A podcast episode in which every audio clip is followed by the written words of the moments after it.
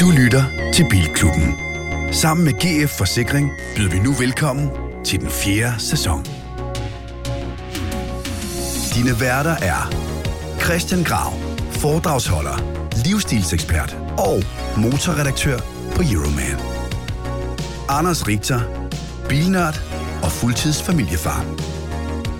Niels Peter Bro, brugtvognsforhandler af klassiske biler, general bilentusiast og en del af Garage Club.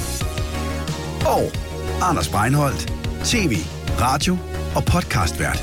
Og efter tre sæsoner nu, bilekspert. Rigtig hjertelig velkommen til Bilklubben. Og velkommen til episode nummer 74. Ja, det er endnu en gang uden Anders Breinholt, der styrter rundt et sted ude i valgkampen. Han er i Aalborg, tror jeg. Er det ikke sådan at lave valgkamp? Eller valg uh, jo, live shows? var det Odense Aalborg? Jeg ved ikke. Nej, jeg tror, det er Aalborg. Ja. Vi har prøvet Han virker at, til at have ret travlt med... Vi har prøvet at få en snør ud til ham, men det kan jo være, at han dukker op på et eller andet tidspunkt. i programmet. Jeg Det håber lidt, han er med i quizzen. Ja. Men vi ved det faktisk ikke, kære lytter. I, i Det ved jeg ikke, Så skal du bare tale langsomt i brevkassen. Til gengæld, som så du, tror jeg, han når det. som du vil have bemærket allerede, så har vi både Niels Peter Bro og Anders Richter på teknik og lidt På mit... østjysk. Vores, øh, vores fine dialekter dækker hele Jeg kan se, nu du begynder Jylland, at trække tid. inklusiv middelfart, som vi siger i bilklubben. Den jyske by. Middelfart. Yes. øh, det Altså- har været en vild uge, ikke? Hvad, hvad? Og, altså, jeg vil sige, øh, jeg har haft... Øh, det ved jeg ikke. Jeg har prøvet at, at passe børn, mens jeg har øh, redigeret nogle videoer nu- til Bilklubben. Ja, nu gider og- vores lytter snart ikke høre mere, at du passer børn rigtigt. Nej, men der, jeg kan sige så meget, at der er ved at være noget nyt under opsejling. Jeg kan ikke lige afsløre det i dag, men jeg tænker måske i næste uge eller næste uge igen, så er jeg klar til at fortælle meget mere om øh, mit øh, fremtidige arbejdsliv. Mm. Mm, nå, det var lidt det, jeg håbede, du ville. Nu. Nej, ikke, Nej. Nej. ikke nu, Grav. Hvad med biler og dig? Biler og mig. Går du og kigger på noget? Går du og drømmer om Det noget? gør jeg jo hele tiden. Ja. Volvo-kassen er nu... Øh, Noget, du vil løfte sløret for? Jeg vil sige, at jeg tror, øh, fremadrettet kommer jeg til at køre lidt mere fast. Og der kan jeg godt mærke det der med at køre i en øh, 20 år gammel bil. Det kan jeg godt mærke stresser mig en lille smule. At jeg, altså, den har aldrig øh, lavet mig hænge. Altså, så den har altid startet, den kører altid.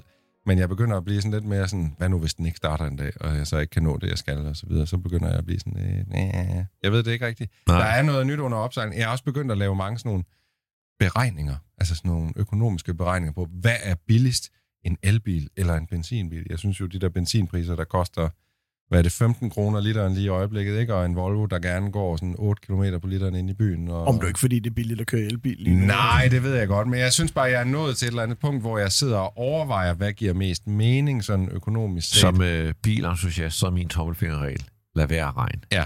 Og så, Don't, øh, øh, don't, ever. Men til gengæld har jeg regnet en ting ud af, det er, at nu øh, er jeg ved at forberede. Hvad, hvad siger vi? Vi er i november måned nu? Oktober? Jeg ved det ikke engang. Oktober måned. Øh, jeg er ved at forberede, at 9 skal ud til sommer. Yeah. Og det bliver, det sagde du også, det jeg, hører, jeg har hørt dig sige noget lignende. for Ja, men sikkert nu, år siden. nu lover jeg, at det kommer til at ske. Og øh, jeg har fire nye dæk liggende til den, som skal monteres. Uh. Og øh, den skal lige have et øh, stort og kærligt service. Kan vi så Øhm, lave en video i den, hvor, jeg er med Det kan vi sagtens, den? hvor du får lov at prøve en, øh, en rigtig 911. Og jeg har jo en god kammerat, øh, Mathias Brandt fra Bilmagasin, der netop har investeret Ja, jeg i så en det. 996 Carrera 2, så vi får Med orange lygter. Lidt, ja, de er helt gamle, ikke? Ja. så vi får jo lidt venindebiler, men det er jo, der er jo ingen tvivl om, hvem der er storebror i den flok. Jeg har pjattet med den. Ja. Øh, ej, det vil jeg meget glæde mig til. Den eneste 996 Turbo, jeg har kørt, her for til at lyde som om, at det er et offer. Som alle har kørt eneste. mindst 10, men øh, den jeg kørte, den var, den var chiptunet eller noget. Den havde i hvert fald absurd mange heste. Det kan de jo have. Der, øj, den var hurtig. Det skal Jeg vil sige, altså det er jo ikke fordi, den har 420 hestekræfter på papiret. Det er jo ikke, altså i dag er det jo ikke voldsomt og med elbiler, der har, let har 400 heste uden nogen problemer. Men jeg vil sige, det føles alligevel sådan ret voldsomt, øh, når man prøver den. Ja. Ja. Niels Peter, din nu? Åh. Øhm, du har ikke fået nummerplader på din Mercedes endnu. nej, Men du har gang i et projekt, øh, et bilklubben-projekt, NP. Kan du ikke lige fortælle lidt mere om det? jo, jeg har gang i... Øh, jeg har faktisk to ting, jeg gerne vil fortælle om min uge, der gik. hvis jeg må det, Grav. Kun to ting. Endelig, kun to get ting. started. Det første er, at jeg har brugt ret meget tid på at bygge Bilklubbens nye klubhus. Altså, vi endelig har fået lov til at få et nyt ordentligt sted at være. Du fortjener lige en klapsalve for alt dit arbejde. Vores helt egen rockerborg. Det er øh, ude i, øh, i min øh, garage, hvor, vi, hvor der er fyldt med biler, har vi fået- bygget sådan et helt øh, studie. Og øh, ja, altså et studie fyldt med, altså for det første med rigtig gode forhold, så vi rent faktisk kan sidde og få en kop kaffe. Og øh, at vi måske kan have nogle livegæster på besøg, også til noget podcast. Og øh, ja, så er der bare fyldt med alle mulige klenodier fra vores tid sammen på hylderne. Øh, det næste afsnit, nummer 75, det optager vi jo faktisk derude. Og der kunne vi jo godt være, at vi lige skulle filme lidt, så vores lyttere kunne kigge med. Helt 100 procent sikkert. Men, og, øh, Det var film, én ting. Må jeg lige nå at skyde ind her, at der er jo også en ny øh, video på vores øh, og. YouTube-kanal, når du hører det her. Og det er en video over fra Petersen Museet i LA, hvor vi alle sammen besøgt. Og det, jeg lover, at hvis man godt kan lide biler, så er det en video, man skal huske Og at se. ud over Petersens egne videoer, i, der ligger der noget fra, så, meget, meget, så findes der faktisk ikke rigtig andre YouTube-videoer dernede fra, fordi Nej. normalt må man ikke filme dernede. Men Ja, det fik men vi det fik vi lov til.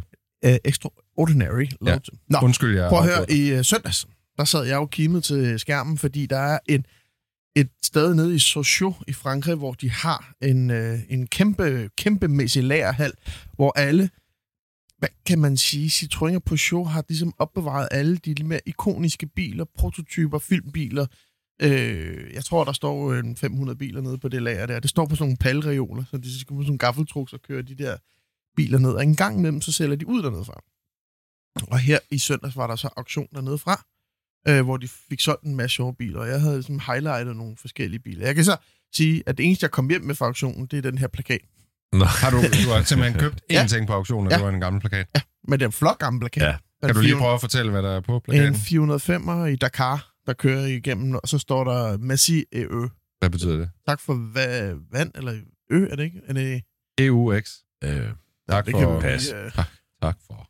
Men øh, jeg vil egentlig bare vise jer, hvad det var, jeg bød på, og øh, hvad hedder det?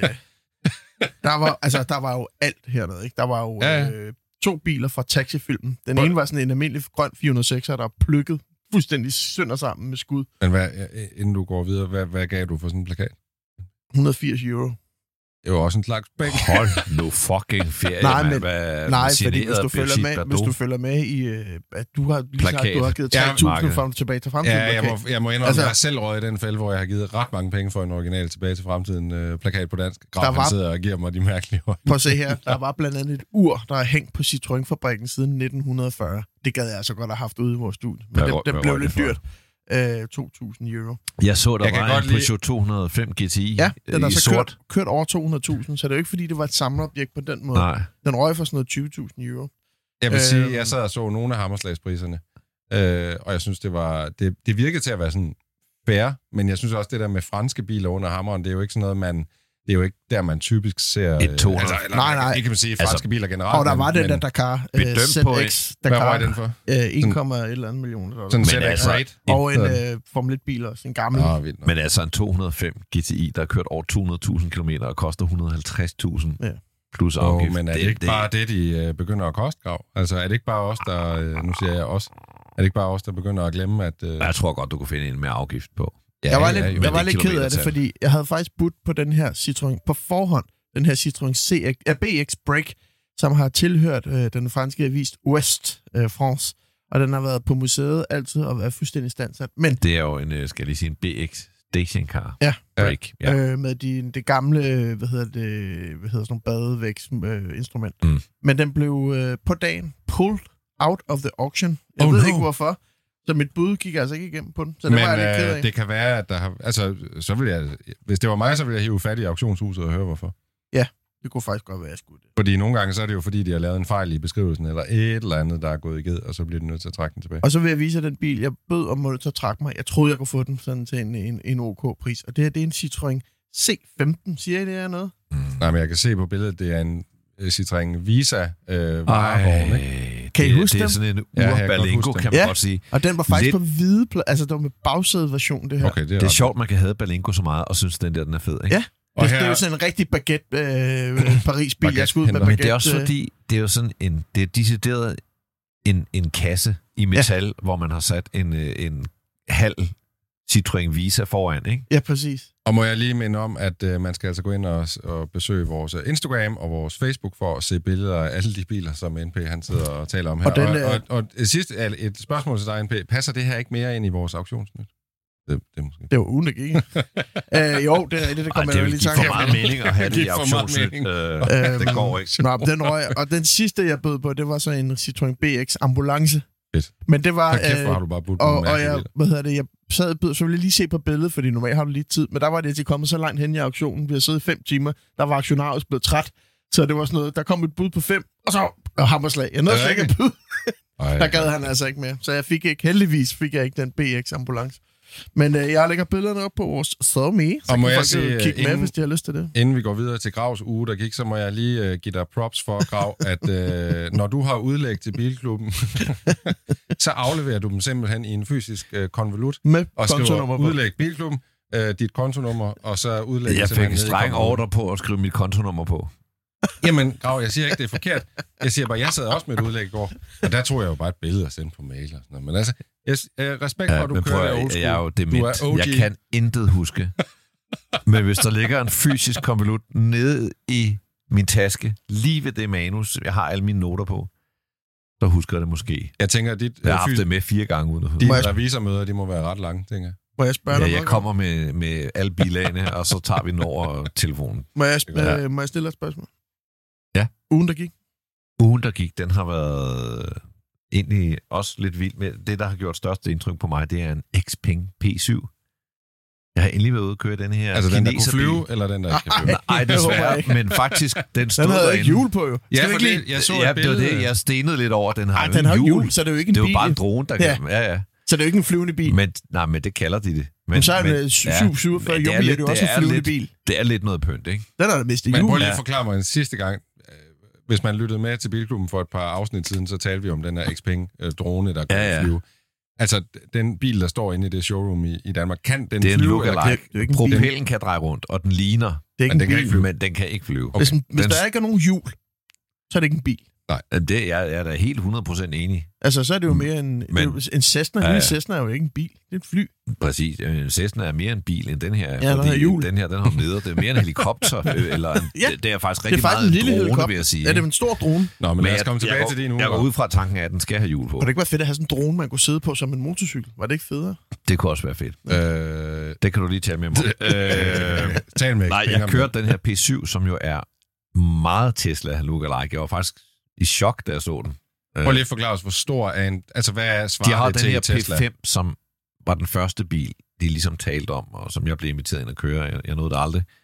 Som er sådan en lidt løjerlig, mærkelig sedan, som også måske er lidt SUV-agtig. Eller Men er det ligesom lidt, en Tesla-model? Men, Svarer det til en men- Tesla men- Model 3? Men eller? P7, det er meget en Model S Okay, så at en se på. stor er sedan. den store, der er? Øh, men den, øh, altså den, den er billig, ikke? Den koster, siger de, 430.000. Det er sådan deres bud, prisindikation, Og kalder hvad de får det, du ikke? for det? Hvad får du? Så får man 430 hestekræfter, og det her look, hvis man så vil betale ekstra, så kan man få den med sådan nogle øh, Lamborghini-agtige Det har jeg saksebagdøre. godt set. Ja. Det ser, altså, må jeg, skal, skal jeg være ham, der siger, at det ser forfærdeligt ud? Ja, Altså, ja, ja, ja, ja, men, Jeg ja, bliver ham. Det Ja. ser forfærdeligt ud. men det er, også, det er jo dumt. Det er også dumt. Men det kan man få anyway. Meget fed, øh, altså jo egentlig en ret pæn bil, der er måske for voldsomme noter af Jaguar og Model S Er det den. ligner lidt en Jaguar bagfra? det, det, det kan man diskutere.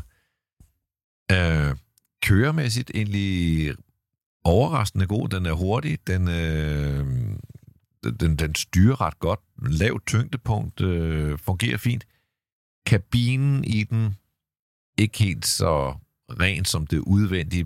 Det er lidt ligesom at sidde i et look. Altså, det, det føles meget som noget, der skal ligne Kul- Men- kulisse nærmest, du sidder i, eller? Ja, altså hvis man nu tager den der taktile ting, altså selve det at røre ved ting i en bil, dørgreb, knapper, paneler, det, det, det, der er den ikke super, super god. Så noget andet, det er, det er, jo, det er jo meget søde mennesker, der er inde i det. Man bliver taget godt imod derinde. Men jeg får, og nu er det, altså nu er det, vi rager uklar med penge for altid. Men, det, men de søde mennesker De derinde lytter må, må faktisk bære med. over. De lytter med, det Jamen ved det jeg. gør de. Ja. Øh, der er sådan lidt sekt-vibes. Altså, Oh, ja. Oh no. Nå, men det, det er Sex. sådan lidt Altså, som at komme... sex det vibes. ligger jo Sex lige vibes i nærheden af, af, det andet kontor derinde ved øh, Ja, inde i byen. Axel Towers. Inde, øh, ja, hvad hedder det? Scientology. Ja, ja, præcis. Og der får man det sådan en mærkelig stemning, når man, man står tænker, derude foran. har de, har de, er de flyttet? Nej, men, men man har ikke en testbil sådan noget mandag til mandag. Og det skal jeg jo ikke sidde og krukke over. Det ved folk derude jo ikke, men Nej, nej. normalt, når man låner Ja. en uh, testbil, så uh, henter man den om mandagen og afleverer Og den det mandag. gælder selvfølgelig ikke, hvis man skal køre i en Bentley Flying Spur eller sådan noget. Altså. Men ikke desto mindre, det her, det er sådan noget med, når hvornår vil det passe dig? Nå, men jeg kan de her dage, så kan man... Så jeg, jeg havde den tirsdag til torsdag. Prøv lige forklare mig. Så fordi de giver Ja. dig den, når du har lyst til Nej, det, nej, så nej, det nej, men så hør her, så hør her. så vil de gerne vide, hvornår tirsdag kommer og henter den. Så skal de have et klokkeslæt. Så når man kommer Det ind er du og ikke så henter- god til graver. Nej, ej, Jeg kan godt mærke, det provokerer dig Nej, det synes jeg er. Så kommer ind, så står de klar der. Så får man udleveret bilen. Så kører man et lille loop med to eksperter. I bilen. Ikke en. Det- To mand, det er som skal vise funktioner. Den ene, han sidder den, mens den anden demonstrerer ting, bil kan, ikke? Er de kinesere eller danskere? Eller? det er danskere. Så eller de, de eller kører robotter, bare, jeg ved det ikke. men de kører bare sådan en plade af, Meget sød. bare den samme. Ja. Ej, men det var, og det var fedt nok, fordi man får ligesom vist, når, hvordan parkerer den selv, og det, alt muligt, alt det der øh, smarte, den kan, det, det får man lige wup, wup, wup, wup, wup. Meget nemmere, end at sidde fedt rundt i det selv. Men, men det er lidt skørt. Mm. Når man så skal aflevere bilen, så vil de også vide, hvornår man kommer. Og så står der to mand inde på fortorvet og venter på, at man kommer kørende ind med bilen.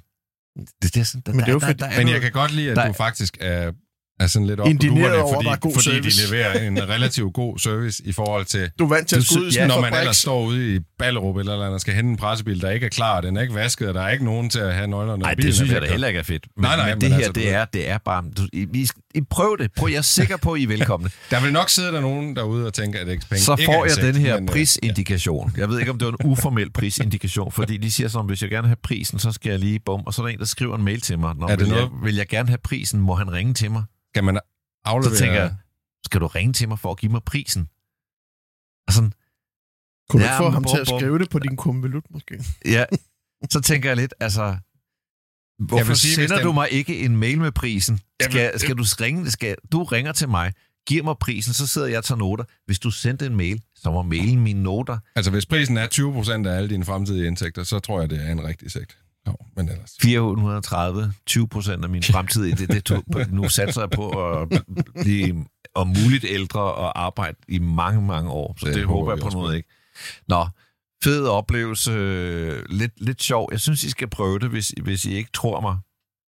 Nu er det klart, at nu vil de tage imod øh, jer helt anderledes, fordi nu har jeg sagt det her. Men Så jeg- står de har så hørt det. en mand... Jeg er jo ny. Forhåbentligvis afkodet med alle de, øh, altså, der er topstjerner hos, top, øh, hos Trustpilot for den oplevelse hos Hvis- mig. Det er slet ikke sådan, man skal forstå det, men, men Grav siger... Grav giver men fem dessert, dessert, det er som om, det er som om at, at der sker noget inde i butikken. Man Jeg kan godt se, mærke, hvis du man er ikke kommer kl. sådan, 11, øh, som man har aftalt. Hvis man kommer kl. 10.30, stjerner. Så er, du så er de ved at drikke børneblod inde i biksen, eller Men- jeg, jeg ved det men ikke. Men altså. det, vi har Hvis- fundet ud af... Hvis Xpeng bo- lytter nu, ikke, så vil jeg faktisk gerne melde mig til at have en prøvetur. Jeg har jo ikke, jeg har jo ikke for mange pressebiler. Jeg har jo selv, jeg venter jo stadig på at Citroën ringer og siger, jeg kan prøve den C9'er der. Det har jeg jo skrevet mig op til Jamen, den er du kommet jeg skriver, Nå, jeg, den er jeg, jeg bedre. skriver til dem, at du gerne vil have Xpeng-turen. Ja. Ja. ja det Og jeg gerne nok vi, for. de der moving døre. Helt ja. pisset, du. Ja, ja. Yes, yes. Så kører vi. Godt. Godt. Vil det sige, at det var din Det var-? Det var min uge.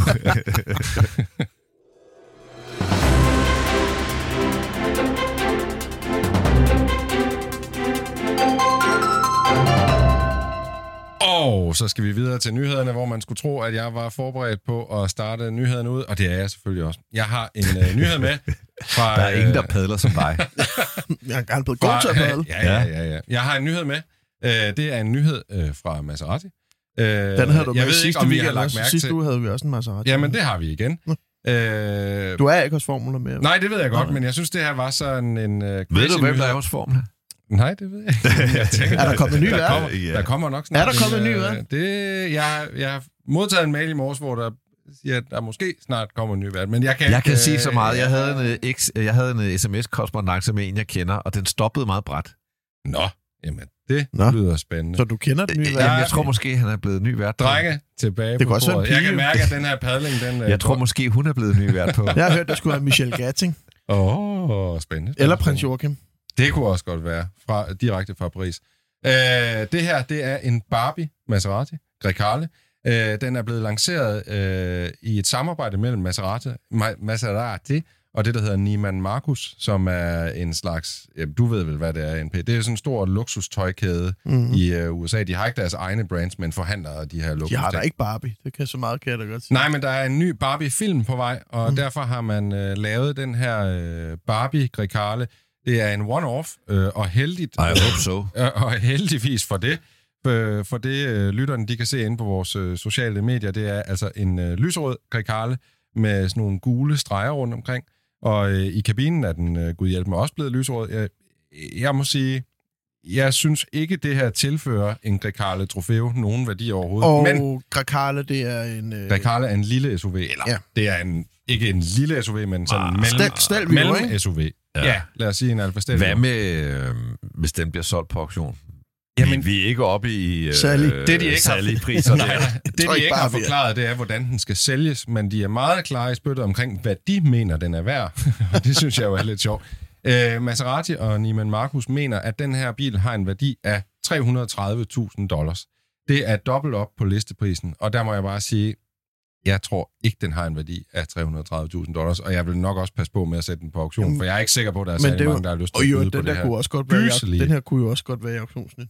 Den har jo heller Ja, det er ikke... kun mig, der altså, skal røg Men det er jo en nyhed. Officielt har den, Den jo er- ikke noget med Barbie at gøre, han. Den er Jo, lyserød. altså, jo, den har, øh, der står Barbie på siden af den. Og kører hun i Der den i står en Barbie film, eller hvad? Altså, Det må hun jo gøre. Det, det kunne jeg ikke øh, få bekræftet. Der, der er åbenbart en, øh, en musikvideo, hvor de heller ikke kører i den her. Prøv, at, Muligvis. prøv lige at vise det der billede, du viste før. Ja. Bagfra. Er det kun mig, der tænker Aston Martin, når jeg ser den Nej, der er limegrønne øh, panelfarve, den har? Nej, de har lige præcis den der øh, Aston Martin, eller ja. I hvert fald den farve, Aston Martin bruger ret meget på nogle af deres nyere modeller. Ikke? Jeg tror bare, jeg synes det der med at Men- lave sådan en one-off i sådan noget Men fucked up, igen, det synes jeg bare men er sådan igen, igen, igen, det er en factory one-off. Altså, Mm. Ja, den kommer sgu til at blive værdifuld. den har og jo den det her bare bar- lavet med, med dinosaurus. Den har jo altså. det her Barbie-logo på øh, C-stolpen. Og med Det er alle de fede biler, Maserati laver, hvorfor skal Barbie så køre i deres røvsyge mellemklasse Jeg tror, hun kører i den i altså, filmen. Jeg tror, de er betalt for, at hun kører i den i filmen, og dermed så laver man en, fordi Det så... kan sagtens være. Det kan sagtens være. Det, det stod bare ikke lige det sted, hvor jeg læste øh, nyheden. Men det var min øh, første og ikke bedste nyhed, men det var Mm. i hvert fald min første nyhed. Jeg har som øh, Bilklubbens officielle Rolls-Royce-korrespondent nyt fra Goodwood.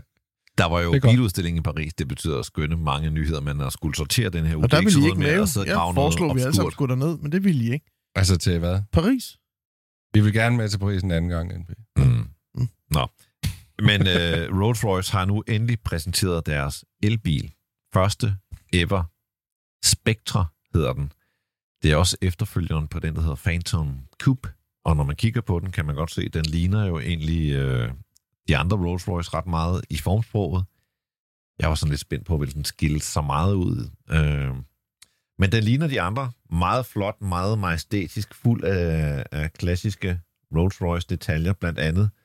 Der har den selvfølgelig Rolls-Royce fronten. Nu skal jeg se, om jeg kan finde den frem et eller andet sted her. Jeg sidder og scroller med nogle billeder. Jeg kan også padle. Deres øh, Spirit of Ecstasy, den her kølerfigur, man kan ikke se det her, men den er, den er også blevet mere aerodynamisk. Forlygterne er ligesom fjernet og blevet til sådan nogle LED-bånd. Øh, bagpå en lækker detalje. Den har sådan en glas. Det er lidt hatchback-agtigt. Det er en gammel Vectra hatchback, det der. Ja, eller en Volvo P... Øh, Ja, sådan en ES, 1800 P1800 ES. Ja. Øh, derhen. 1800, ja. En ting, jeg også noterede mig, og det ærger mig lidt, det er, at nu er instrumenteringen blevet digital. Jeg synes jo, det har været så fedt, at når alle biler bliver digitale, så alle de Rolls Royce, jeg har kørt, det lyder mange, det er også mange, øh, de, Det kan jeg godt lide. Det lyder mange. Det er mange. Nej, men der har de insisteret på analoge uger. Jeg synes, der var noget arrogant over det. Men synes du Og ikke også også, at det er fair nok, når man går over til en elektrificeret Rolls Royce, at man ligesom skifter gear på, På den, den front? måde passer det meget godt, men jeg tror om, om 20 år, måske allerede før, så alt det der, som, altså alle de der elektriske eller digitale instrumenteringer, som også er bygget ud af en fascination af, at det kan lade sig gøre. Jeg tror, man må kigge på dem, og så savne det gode gamle. Lidt ligesom på et tidspunkt, der gik man helt amok over, at man kunne få digitale uger. Og i dag, så er alle fede uger, det er analoge uger. Det betyder også, at Apple Watch ikke er fedt. Øh, nå, under alle omstændigheder. Øh, Men det er jo ikke fedt at gå. meget fed øh, bil. Kæmpestor. Den er næsten 5,5 meter lang. Det er altså en coupé. Jeg har jo prøvet at sidde bag sådan en Wraith. Der, det, er jo, det er jo den coupé i verden, man sidder allerbedst i. Altså, der er jo, der er jo lige så meget øh, benplads, som der er i den første Skoda Superb. Helt vildt meget benplads. Den er over to meter bred. Den vejer næsten 3 tons. Jeg ved ikke, hvor stort batteriet er, men den accelererer altså på 4,5 sekund. Og den har en rækkevidde på 520 km optimalt set. Det er ret godt gået. Ja. Altså sådan, så må det bare være stor, en stor batteripakke. Men så er der jo ikke rigtig nogen undskyldning længere for nogen. Nu er vi ligesom kommet op i top of the pops. Nu er elbiler kommet. Altså, nu kan vi ikke vente længere. De store må også blive elektrificeret nu. Men er det ikke bare, er man ikke bare nået til et punkt, hvor biler, eller el- elbiler er bare blevet til biler? Altså, det er jo ligesom Jo. jo. bare det, man Jo. jo. betegner det som. Der, altså, når først Rolls og... Men det er jo vildt nok, de kommer før Bentley, for eksempel. Ikke? Fordi øh, Bentley det er er, jo beslægtet med Volkswagen, som har elbiler all over the place, og de har jo også nogle, som du godt kunne køre noget Bentley ud i. Ikke? Men man kan sige, at hele øh, Bentley, som jo så er en del af VW-koncernen, har jo bare startet i den anden ende, kan man sige. Ikke? Og de har jo startet med de små biler og elektrificeret dem, og så, og så går det opad, hvor man kan sige, normalt så starter de sådan gode idéer, hvis man kan sige det sådan. De starter jo i de dyreste modeller, og så begynder de at glide nedad. Øhm, men det, jeg må sige, jeg så billederne af den der Spectre, og tænkte nok, du ville tage den med, Grav, netop fordi Mm. du er Rolls-Royce am- Ambassador. Øh, jeg synes, den ser sygt godt ud, og jeg synes, den har Rolls-Royce, men med et twist af fremtiden. Det er jo det. Øhm, og jeg synes, de gør det på sådan en, som, som kun Rolls kan, sådan en sofistikeret måde, de kan lancere sådan en bil på, der bare er overline på alle punkter. Jeg Det er synes, den jo sindssygt fed. materialiseringen af fænomenet for meget. Præcis. Det er altid Jamen, for den er meget. for meget, men, men alligevel man, man sidder hejser den det hvide flag, når man sidder den. Ja. Når man ser den. Ja. Og hvis man er så heldig at komme ud og køre ind, så, så, så er der ingen vej tilbage. Jeg tror godt- jeg viste lige det sidste billede her, som er interiøret med noget, jeg aldrig har set før. Der er sådan noget perforeret tekstil i, i sæderne. Hvad er det? Så man tænker jo, det, Det skal, er måske ikke så skal Rolls-agtigt, eller hvad? Ej, men, men jeg Til synes, Aircon, jeg synes jeg. Tror du med den det? måde, det er sat sammen på, er møglækker og bemærk, hvordan øh, Men det Rolls passer kan også- til eksteriørfarven. Altså, jeg kan, jeg kan godt lide, hvordan Rolls de kan slippe afsted med nogle andre ting, end det andre mærker Jamen, kan. det er det. Det er den Fordi eneste nogen bil, vil- du vil have i turkis med lilla interiør. Præcis. Altså, det vil du måske ikke. Men, men ikke desto mindre, det, det, det er den eneste bil i verden, der kan bære det. Ja. At det bliver bare, når så havde Elton John en fed dag den dag, ikke? Altså, Og jeg kan godt lide, at du har fundet nogle store billeder, du har taget med. Ja. Må jeg indskyde en lille hurtig nyhed? Øh, Det skal være meget hurtigt, Jamen, det er egentlig bare min. med hensyn til, når vi nu snakkede det her nye elbiler, vi har snakket meget om. For eksempel Rivian. Øh, en af vores lyttere har sendt et billede til os af en Rivian i Hannover. Ja. Så, så øh, Jamen, de, står, ved, de det. står lige ved grænsen, tyskerne, du er til at Jamen, komme det er ind. spændende. Det er spændende. Og øh, så var der en anden lytter, der sendte et billede af en Lucid i Danmark. på dansk Køge Bugt motorvej. Uh. Så jeg tænker, the invasion is uh, near from the Lucid. jeg det så er, en Lucid i Hellerup i år. Det er måske den samme. Ja, det er, Lucid. Det er godt, du ikke har sagt det før nu. Ja, men, Nå, det den kommer der, til mig. Den har jeg set mange Nå, gange. ja, den der, han bor ja, ja. Og vi var jo inde og sidde i den i Los Angeles. Ikke? Hvis vi havde lejet en Lucid, men den, øh, den døde. Richter, Det tager grav helt kom nu til Hellerup, Richter. Ja, Vi ja, har det hele. Vi ja, har det kan jeg Lucid. godt mærke. Vi har, Jeg kan sige, ja. Frederik 14 Berg har Rivians. Ja. næsten ikke nogen fede biler. Du ved, du Næsten. har i, øh, inde i byen, der har du der Share Now, eller hvad hedder det der går. Der Ja. har vi jo bare Rivians og Rolls Royce i. Det er bare, ja, Man kan bare, bruge, man kan bare bruge dem. Nå, vi går videre til en uh, meget kort nyhed, som uh, jeg har taget med fra... Jeg ved ikke, hvorfor jeg har fundet så mange nyheder fra USA, men det har jeg altså. Men uh, I skal gætte, hvor mange skolebusser tror I, der findes i USA? Så bliver der stille. Åh, Hvad? 200.000. Åh, jeg tror, det er mere. Jeg tror, det er 700.000. 480.000 skolebusser findes der altså pt. i USA. Så spørger jeg næste spørgsmål. Hvor mange af USA's skolebusser tror I kører på el? 0. 0. Det er faktisk forkert. 1% af USA's skolebusser kører på S, eller kører på el. Og det skal der altså laves om på, og derfor har øh, USA's regering nu godkendt et tilskud på rundt regnet 1 milliard dollars øh, i tilskud, som skal fremskynde den her proces med at skifte over til el. Øh, det vil i alt resultere i, at der kommer 2463 flere elektriske busser på de amerikanske veje, altså øh, skolebusser. Det svarer så til en halv procent. Det vil sige, fremadrettet, der kører der altså halvanden procent elektriske skolebusser rundt i USA. Det var min meget korte nyhed. Er det et 2030-mål, eller er det noget, der sker? Jamen, det er åbenbart, fordi... Øh, jamen, nej, det her, det sker så inden for den relativt sådan, korte. Altså, de her busser, de bliver købt Men det kræver Der. Men det er jo stadigvæk sådan lidt... Der er jo bare med lang vej til man får øh, ned, nedsat sin øh, sådan CO2-udledning, hvis man kun kører i en halv procent busser sådan per gang, man køber noget Her i. i Danmark, der taler Mette Frederiksen i nytårstalen, også under valgkampen, der taler hun om elektrisk flyvning, eller hvad grøn flyvning, Ja, ja, ja. eller hvad det hun taler om, ikke? Hvilket Det er, der, er også det, sådan, er, øh, der er det en halv procent.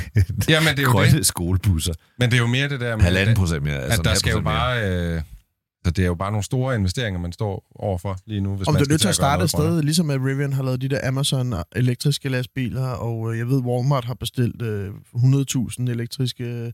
Ja, vi snakkede Øh, sidste gang om, at Pepsi får elektriske ja, så lastbiler. man skal jo starte sker- Ja, men man skal starte sted, men jeg synes Mm. bare, det var sådan lidt en sjov nyhed, at de virkelig sådan ville blære sig med den her milliard, de lige bruger på et eller andet, så i virkeligheden Jeg så det øh, bare en dråbe fik en post, øh, pakkeposten kom hjem til mig i går. Han kørte i en elektrisk sprinter.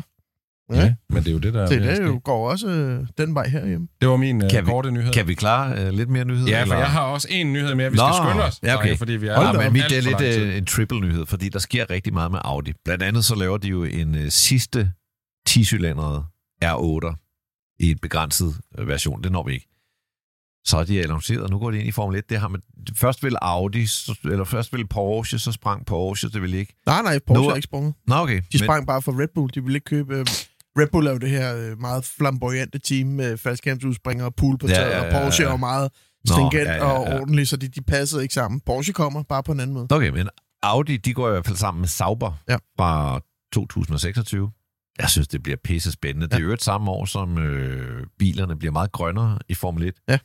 Der bliver det en slags plug-in hybrider, som skal have mindst lige så mange elektriske kræfter, som de har benzinheste. Øh, derudover så er planen, kunne jeg jo så læse mig frem til, at øh, per 2030, der skal Formel 1 være CO2-frit.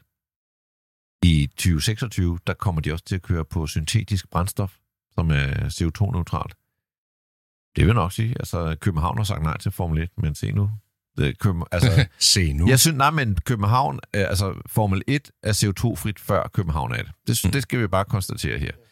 Øh, den sidste, jeg vil, og, at- jeg vil egentlig sige vise, det er jo Ken Block. Han har lang tid Nej. Kender- Nej, det, Nå, nej, det, det I, er kender, snyde, altså. I, I kender godt Ken Block, den her drift-konge. Prøv lige at høre, jeg har jo forberedt en nyhed, hvor jeg vil spørge dig, Grav, om du kender Ken Block, for det er jo Nå, det har man aldrig hørt om. Det. Nej, du har aldrig hørt om Ej, hvor er det sødt, I har den samme nyhed Ja. med. Prøv at se, rigtig har den jo på skærmen derovre. Ja, ja, ja, ja. ja. Har du den også på skærmen, Grav? Men prøv at se, jeg har jo... Nå, Ja. du må fortælle Nå, din nyhed nej, men uh, Ken Så kan Block I jo supplere hinanden. startede, han er en legendarisk drifter. Audi har måske haft lidt brug for at vise, at deres biler også er sjove at køre i, og de også kan køre lidt sidelæns, og det også kan være noget med rygende dæk og alt muligt. Så de har hyret Ken Block for noget tid siden. Det første, jeg så af det samarbejde, det var Ken Block, der prøvede at drifte i en Audi, hvor det ikke gik specielt godt. Ja, det gik rimelig skidt. Og det Var det ikke en gammel, ikke- Jo, det var en gammel Ja. Audi S1 øh, Ja. Ur Quattro, som... Det, den, den er ikke skabt til at drifte på den. Det var ikke det. Var, altså i forhold til, hvad man ser Ken Block lave, så det der, det var i hvert fald ingenting. Men nu, men nu har Ken Block været ude og køre en ny S1, den der hedder Hoonigan, som er lavet i et eksemplar, specielt til Ken Block. En elbil, der ser ud som om, den har gear og alt muligt. De har så spadet Las Vegas af, og så givet øh, Ken Block frit lejde i Las Vegas i den her bil. Om I skal gå ind og, og se den film, bare skriv Ken Block Audi S1 Hoonigan der kommer den op. Men jeg synes allerede nu, vi skal køre lidt af videoen, fordi den der bil, den lyder, den lyder så sindssygt, så jeg håber virkelig, du har lyd på videoen. Jamen, jeg har lyd på videoen, ja, ja, men jeg har også taget videoen med, og jeg afspiller den fra et bestemt sted, fordi der er nemlig en øh, person med i den her video, som jeg tror, I alle sammen kender. Ja, du, Nej, du har så ikke taget lyd. lyden med. Nej. Den er fordi, den er Åh, på... oh, nej, nej, nej, nej, nej. Den lyder rimelig sindssyg. Og hvis I kigger med her, Ja. så har de jo placeret en masse spændende... Øj, øj, Tom K! øj, øj.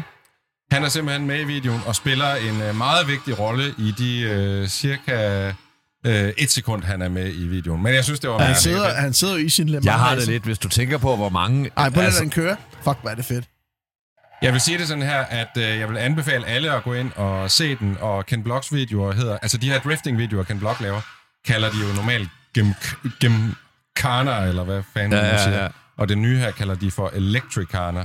Øh, og jeg vil bare sige, at hele det der setup med at få spærret Las Vegas af, og Ja. bare ligge og drift rundt i gaderne, det er jo bare for sindssygt. Nu er der så dårligt net ude i vognen, at vi ikke kan se mere. Lige da jeg så den første gang, der tænker jeg, gud, er det Paris? Ja. At køre rundt om Pri- Ja. Triumfbuen, så kunne man se, nej, det var ikke øh, Paris, og så kommer alt andet vente, og så Las Vegas. Men jeg vil sige, altså, på de første... fed video, Altså, og hvis- jeg synes jo, det her, hvor Tom K. er med, ikke?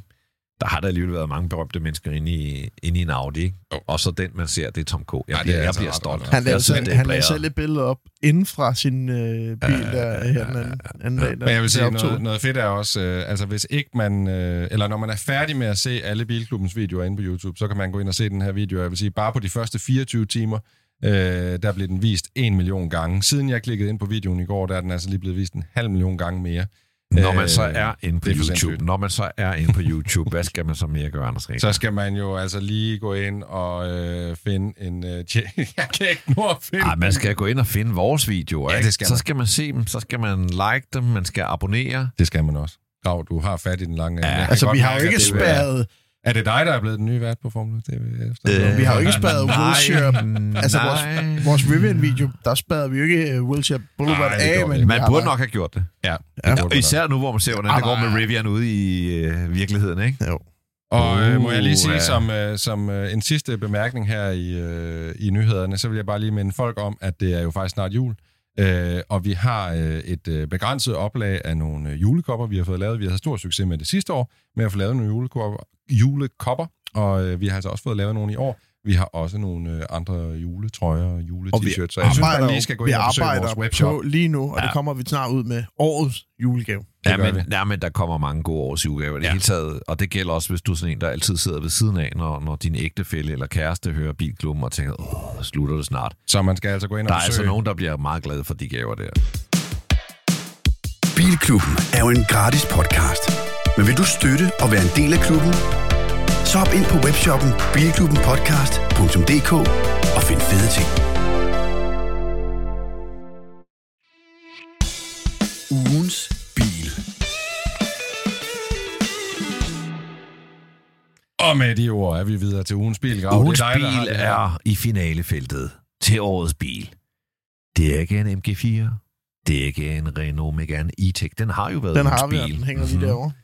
Det er ikke en ID Buzz. Den har også været ugens bil. Det er ikke en Toyota Aygo Cross. Den har da også været her med. ugens Eller har den bil. Den har i hvert fald været med. Nej, jeg kan lige så godt sige, hvad det er for en bil. Det Ja, bare- er bare en, kom til sagen, en Carl. Nissan Aria.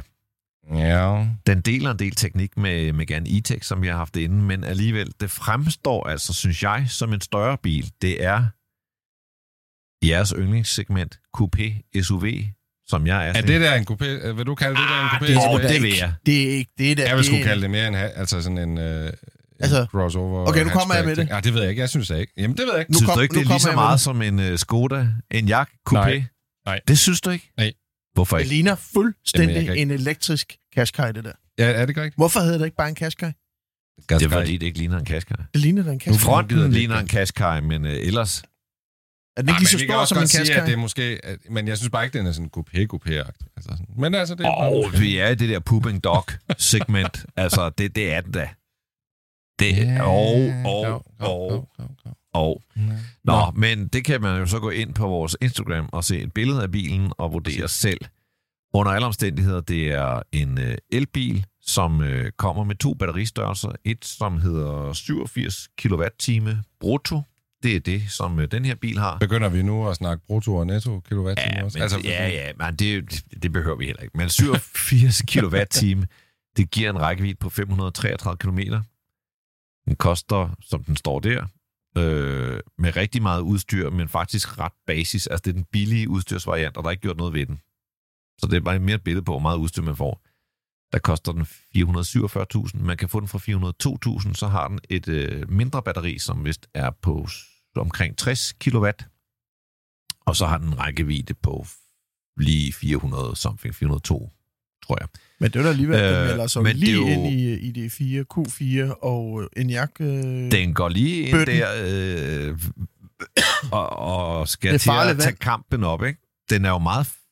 Altså, jeg, jeg, jeg synes, interiøret er ret lækkert i den. Hvis vi sammenligner den med hele Volkswagen-gruppen der på nær Audi, så må jeg sige, så synes jeg, så synes jeg, den er meget lækker i den. I den blandt andet har den sådan nogle træpaneler med integrerede knapper. det er altså... Ja, i kabinen der, det så jeg godt. Ja. Det så ret lækkert ud. det er egentlig enormt Det kan du elegant. godt lide, det har du sagt flere gange. Jamen, det er også, alle søger noget minimalisme med skærmbetjening og sådan noget, og hvad gør man så med de knapper, når man lægger dem ind på den der måde?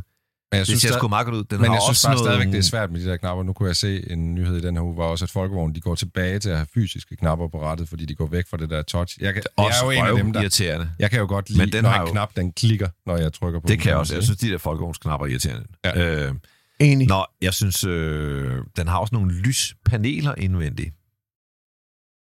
Den har læder øh, rundt omkring. Og sådan. Altså, nice finish. Jeg Jamen. synes, og det er sjovt, jeg har haft den op på min Instagram, og hver anden siger, nej, hvor er den flot, og hver anden siger, nej, hvor er den grim. Øh, Den er i hvert fald anderledes, end vi er vant til at se fra Nissan. jeg er nok på det hold, der hedder, nej, hvor er den grim. er synes, ked af den sige, gør Nissan især, pænere. Især fronten er jeg ikke så vild med. Øh, Og jeg synes netop især fronten, altså jeg synes øh, bagfra er det som om, der kan jeg godt se det der pooping dog, du snakker om. Altså den ser måske, det, det er måske, jamen det ved jeg ikke, vi er lige uenige i det, ikke? Ja, men det er vi Det tit, øh, og det er dejligt. Det er jo derfor, vi skal være fire værter på den her podcast, Ja, ja, det det. ikke? Hvis vi var enige, så kunne jeg jo bare sidde. Men har jeg, Og så vil det hedde Gravs. har jeg forstået Ja, det ja, rigtigt? det- jeg har en nyhed. Er den, øh, Nej. Har du også det? Den er noget dyrere end Renault E-Tech. Den er noget dyrere end Renault E-Tech, men, men den, den synes større. Man sidder højere. Den, den føles mere SUV-agtig. Øhm, så, så jeg synes godt, det kan retfærdiggøres, men, men selvom den rører ind i det der segment, så tror jeg, at den, den rammer ind i noget, der handler om, hvor mange penge vil man give for en Nissan. Og der, der tror jeg alligevel, at 450.000 kroner, Og Nissan, ja. det er mange det er... penge for en Nissan. Man kan sige det sådan, jeg tror, at Nissan har haft stor succes med deres Qashqai, netop fordi, at du fik en bil for 200 nogen øh, 1000 kroner, hvor du fik rigtig meget for pengene. Og det er jo ikke, fordi jeg siger, at du ikke får meget for pengene her for 450. Jeg tror bare, at når du lige rykker den fra 200 et eller andet til 400 et eller andet, så er det altså ikke helt så mange af kunderne, der rykker med op i det. Nej, det er det. Øh, Den kan lade med 130 kW. Den har efter sine en ret flad ladekurve. Det er importøren, der siger, at det er helt upålideligt. en fed detalje, den har, som Megane også har, det er, at den kan lade, den har en, en, sådan en hjemmelader, en indbygget lader på 22 okay. kW. Så når man, jeg holdt i, øh, i Svendborg i går og skulle lade op, og, og der, der lavede den så med 22 kW, hvor øh, mange andre elbiler ville have lavet med 11 kW. Ja. Det er jo fedt. Ja. Øh, så der er bestemt, altså jeg synes faktisk, der er meget godt at sige om den. Hvad vil I sige? I har jeg- været ude og kigge på den. Jeg vil sige, jeg er faktisk... Jeg var, jeg var positivt overrasket over Renault'en, du havde med for, nogle gange siden, også. kan man sige. Ikke? Der var jeg meget positivt overrasket. Og jeg er faktisk øh, i lige så høj grad positivt overrasket over øh, øh, Ariane, som du har med i dag. Jeg synes, specielt da jeg åbnede døren, altså da jeg kom indenfor i den, så virkede det bare, den virkede meget indbydende og meget unissansk et Mhm. eller andet sted. Øh, jeg ved ikke, jeg kunne måske bedre lide det ydre design af Renault end af Nissan. Jeg synes, Nissan har, der er lige nogle vinkler, hvor det spiller meget godt, og så er der som om nogle vinkler, hvor, hvor jeg synes, at, at den er sådan lidt off i, i designet. Jeg tror også, det, det er sådan en af de der biler, hvor det også kommer meget ind på, hvad farve du vælger at udstyre. Sådan noget, hvordan Ja, man skal i hvert fald ikke vælge den, den farve der. Nej, jeg vil sige, den der kover bronze metallic, det, den gør ikke noget godt for det. Fløde sige. karamel metallic. Men jeg vil sige, til, til 450... Åh, det er... Jeg vil, jeg, vil, jeg vil sige, du får jo meget af det samme i Renault, men til en, du ved, en lavere pris. Og Renaults store batteri, jeg mener Renault, den kan man få med cirka 40 kW Mm, time batteri, mm. eller med cirka 60 kW time batteri. Så du får, Så du får mere range batteri her. her. Og jeg kan ikke huske, hvad Renault koster med en stor batteri, men den her, Nej, nej. den koster fra 402.000 kroner. Og jeg kan så sige, at den vil så have en rækkevidde på 403 km. Okay. Men altså, jeg vil sige, øh, props til Nissan for at, hvad kan man sige, komme med en øh, ny generation af, af... Altså, jeg ser jo det her som en elektrificeret Qashqai et eller andet sted, ikke? Og jeg synes faktisk, at det, det er overvejende fedt. Ja, men det er da tusind gange federe end Qashqai i hvert fald. Præcis. Ja. Jeg tror faktisk, jeg vil måske mere hælde til Ioniq 5 eller EV6 Kia, når vi var der. Vil du det? Ja, det vil jeg. Jeg synes, Mm. mm. de er federe. Jeg synes, den der er meget... Øh, jeg, synes, den er, jeg synes, den er for dyr. Jeg synes, den går ind og kæmper med Men de netop... andre koster sgu da også cirka Ja, men jeg der, synes, der synes jeg, du får meget mere for bilen på en EV6 eller en Ioniq 5, end du gør på den her. Mm. That's my... Eller en ID4, eller endda kontroversielt en Enyaq. Jeg tror, jeg vil hellere vil have vælge en Enyaq til samme penge, end jeg vil vælge den. Men jeg vil også sige, ja. det, er nogle, det er jo nogle biler, der ligger i en klasse, hvor de er relativt tæt, og det vil næsten kræve, at man lige havde bilerne stående samme sted ja. Samme dag, for ja. Ja. virkelig sådan... Fordi det Ja, er ja. små forskelle, altså sådan, det er selvfølgelig store forskelle, men det er jo nogle små detaljer, der afgør, om man lige skal gå efter det ene eller det andet. Men jeg tror, et eller andet sted, så vil jeg bare sige, man går ikke skævt i byen noget sted, altså sådan en Kia EV6, eller en Ioniq 5, eller en uh, Nissan Ariya. Det, det er ikke sådan, du bliver mm-hmm. snydt, kan man sige. I Nej, am nej. ready to give my point. Er du det? Ja, ja. Men vi er da ikke klar endnu. Vi er da ikke fået nogen. Vi Hvorfor har vi egentlig ikke Vi en. Ioniq 5 Og hvad over er på det, vi- tavlen? vi, Er det fordi, den blev øh, testet, før vi begyndte at lave ugens bil? Bare lige for, øh, bare lige for at opsummere. Øh, vi giver øh, hver bil øh, et antal point mellem 0 og 25. Og øh, fordi vi kun er tre i dag, så øh, får Breinholt lov til at give øh, sine point som et snit af vores point. Åh, jeg synes, den er svær. Jeg synes, den er svær. Jeg tænker, tænker, tænker, tænker, tænker. Hvad gav vi Renault? Hvad endte den på? Den har den fået fik, 69 øh, point. 69, og det var cirka sådan... Jeg Ja. vil sige... Um, Skal jeg lægge ud? Ja. Flad 14. Du har også givet den 14. Jeg har også givet den kæft, 14. mand. Ja. Jeg er i mit positive mode. Jeg har givet den 16. Okay. Det er vildt, for Øh. du har været under vores middelkarakter så mange gange. Altså, det er helt vildt. Jeg har nogle gange tænkt, Men what? det vil sige, at den får 60 point i snit. det var hurtigt. 28 Ej, for plus Anders giver 16. 15, ikke? Jo, men jeg gav 16, og I giver 14 Nå, gange. det bliver øh, 50, så. 28 plus 16, det bliver 40. 15 gange, 15 gange 4, det giver dig 60. Nå, ja, okay. okay, okay. Jeg Det er vist godt. Du holder bare din... øh, Altså, jeg- 14 jeg skal nok og 14 regne, er øh, 28. Ja, ja, ja. Nå, Jeg skal det er, nok du har taget med. Gravs, Ja, ja, udlæg, godt, godt. øh, Ja. om. Jeg. Jeg skal nok regne din udlæg. Jeg bliver glad bare, der kommer Okay. penge ind. Den får, 14 kroner Penge ud, ind. ikke? Godt. den får en Ja. flad 60'er, hvilket placerer den lige over i ID5 og lige Men, under øh, BMW iX. Og, og Det spændende er jo, Renaulten. hvor den ligger i forhold til Renaulten. Ja, lige præcis. Jamen, den ligger under Renault. Markant under. Men man kan så også sige, jeg tror bare, det er mere... I, altså, de kunder, der er til sådan nogle biler, tror jeg bare måske vil vælge Renault et eller andet sted. Så jeg synes egentlig, det er fair nok, at den ligger lidt under øh, Tror, Renault. tror, I, øh, tror I, den bliver årets bil? Nissan? Nej, Du jeg kan- tror, det er ID. Nej, Du har det jo været være- derovre, du kender flokken der, ikke? Øh, Jeg tror godt, at den flok kunne blive fristet af Nissan, men, men jeg håber for alles skyld, at de vælger... Altså, jeg synes jo stadigvæk, ID Bossen er en vanvittig fed bil i det felt, der er til årets bil øh, i Danmark. Øh, Bare læg den, men, Grav, bare læg den. men jeg kunne sagtens forestille mig, at det bliver sådan noget som Nissan. Eller den der MG, øh, hvad hedder den? MG4? jeg tror, det bliver... Som får, øh, den får rigtig Det er en dark horse, det der MG4. Ja, jeg, jeg har tror, set mange ja. roser den også. Det er Ja. det. Jeg tror, det bliver MG4 Tror du eller det? ID Boss. Ja. Jeg synes, Men, jeg tror, men så tror jeg, ID det, Boss altså, er, så tror jeg, det bliver er MG. en nyere og vildere bil, som vi talte om sidst. Det der med, at den gør noget for kategorien. Det, det er en fed ting, men, men jeg, tror, jeg tror, at MG'en vinder. Den har også det der med, at det er en billig bil. Mange har råd til den. Øhm, og det, det, det kan Ja, virkelig... men, men, men jeg tror, vores top 3 også var Nissan'en, ID-bussen og, øh, hvad hedder den, øh, MG4, ikke? ja. Og det bliver, men Eller altså, jeg tror stadig... Jeg tror sgu, det var Renault foran... Øh, Var det. Renault? Er det rigtigt, ja? Ej, var slet ikke mere op i top. Jeg tror også, Renault kommer Nej, længere jeg, tror, end jeg tror heller ikke. Jeg tror, øh, I stadig ID-bus, MG4 og Renault. Skal vi lige lukke den ved, at uh, Nissan her, den får altså 60 points. 60 of the points. Points, points, points, ugens points, bil, points, og nu points. går vi videre til næste Mm. ting på programmet. The only time the Hero Honda was out of the U.S. Holy cow, I could have even been a dual spotlights. I could have even been a kind of a fair, I could have even been a kind of a million dollar bid. Yes, sir. Og vi kan jo starte med auktionsnyt. Jeg sad på i weekenden på... Nej, jeg skulle lige til at sige, MB, du skal have gang i, uh, i futterne. bare rolig.